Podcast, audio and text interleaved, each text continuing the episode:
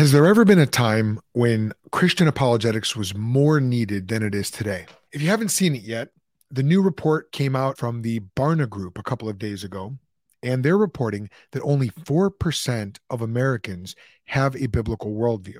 That's 13.2 million Americans. Now, when my wife Elisa and I joined Crew, formerly Campus Crusade for Christ, that was back in 2018, that number was 9% or 29.7 million. That means that in just 5 years, 16.5 million Americans have given up on the Christian worldview. Why? Well, it's not because the Christian worldview is any less true than it ever has been. It's not because people are getting smarter.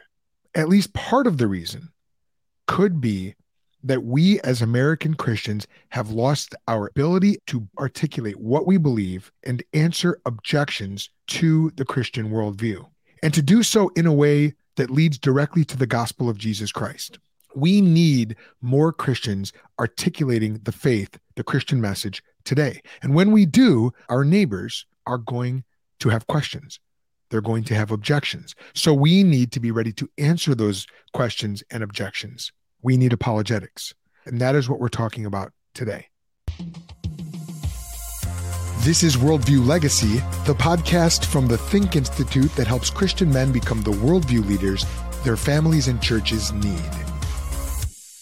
My name is Joel Settecase. I'm a former pastor and missionary, and I used to defend my faith the completely wrong way. Then the Lord changed my attitude and my approach, and today I help Christian laymen to build a legacy where they and their kids and their wives are able to boldly articulate what the Bible teaches about life's biggest questions and to answer the world's challenges to the Christian faith. How do you use presuppositional apologetics? This is one of the questions that people ask most often when they join our free community, the Think Squad. And that makes sense. Most people have heard of presuppositionalism, but they might not quite know how it works. By understanding this approach, you will become better able to answer your kids' questions and to speak up for the truth of the biblical worldview in your workplace and in your local area. Whether you've studied presuppositionalism before or not, maybe you just want to sharpen up your approach. Maybe you're totally new to it.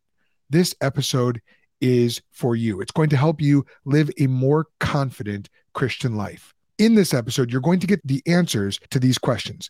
What is apologetics? Why must we defend the biblical worldview in a biblical way? And how can you start using a simple three-step method of presuppositional apologetics today? What you're about to hear is an introduction. If you want the full guide, you need to join our free online community.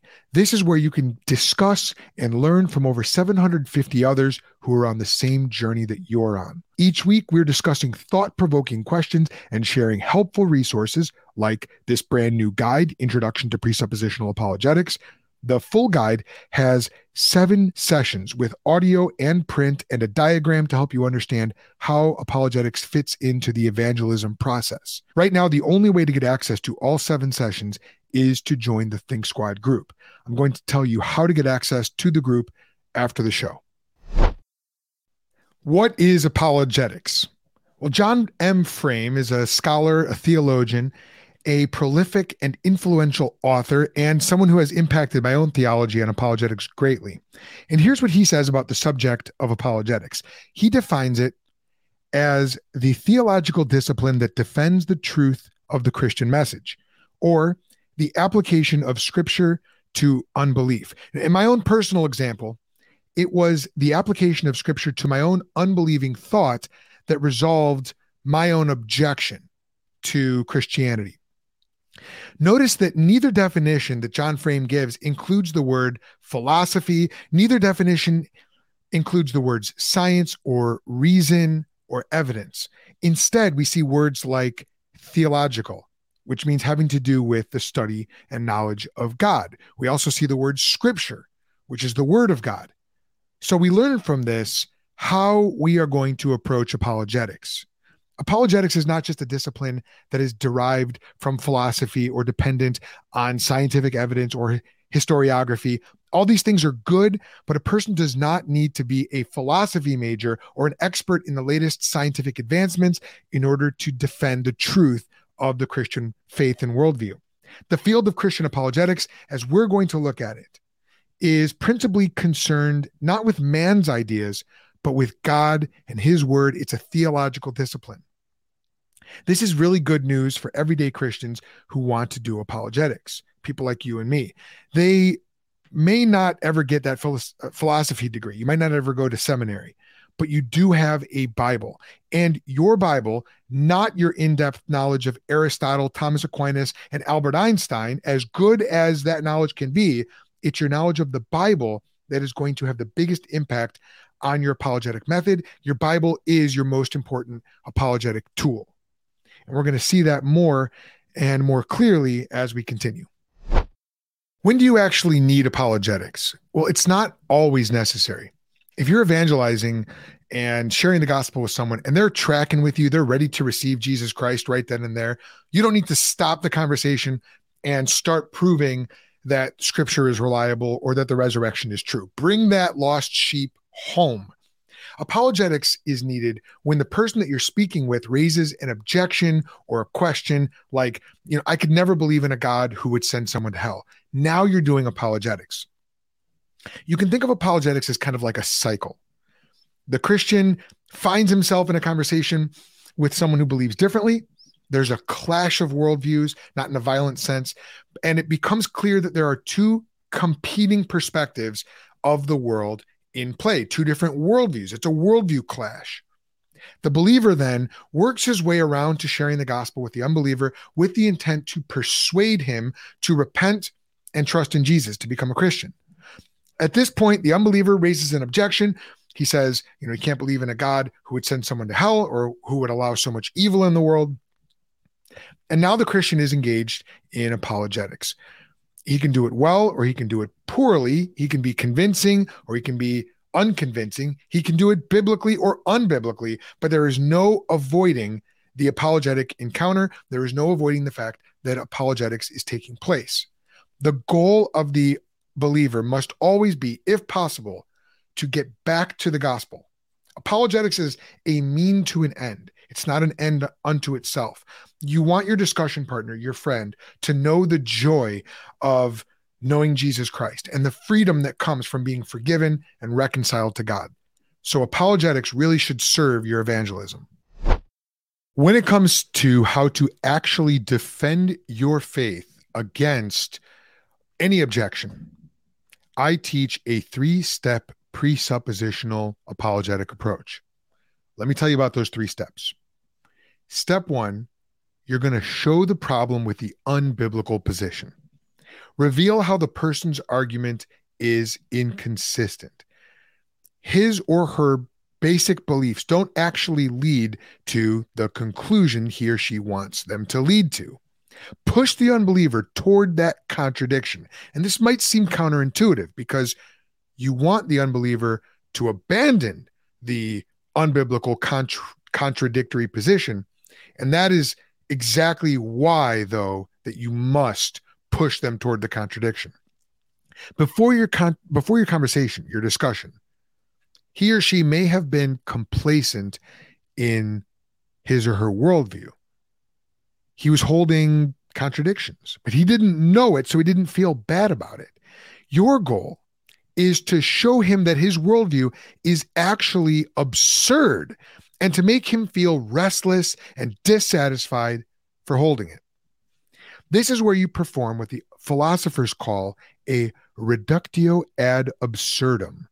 You're going to reduce the position to absurdity by uncovering its contradictions and the inconsistencies between its basic beliefs, the presuppositions, and the conclusions, or the premises and the conclusion. Because it's contradictory, it must be false. You're going to perform a reductio ad absurdum to make him deal with the absurdity of his worldview. When done right, this can be a beautiful thing. Next, step two. Show how the Bible solves the problem. You've shown the problem with the unbiblical position, but how does the Bible solve it? Well, there are three parts to how we're going to do this. In part one, you're going to listen to the unbeliever's objection. whatever their challenge is. And you're going to think about what conditions are necessary for that objection to stick, for it to hurt. Suppose someone raises the objection, the God of the Bible is immoral. Well, morality is one of those things that help us make sense out of the world. You know, ethical obligations, they're very important. Since we believe that Scripture enables us to make sense of the world and human experience, this is a really, really important objection to be able to handle.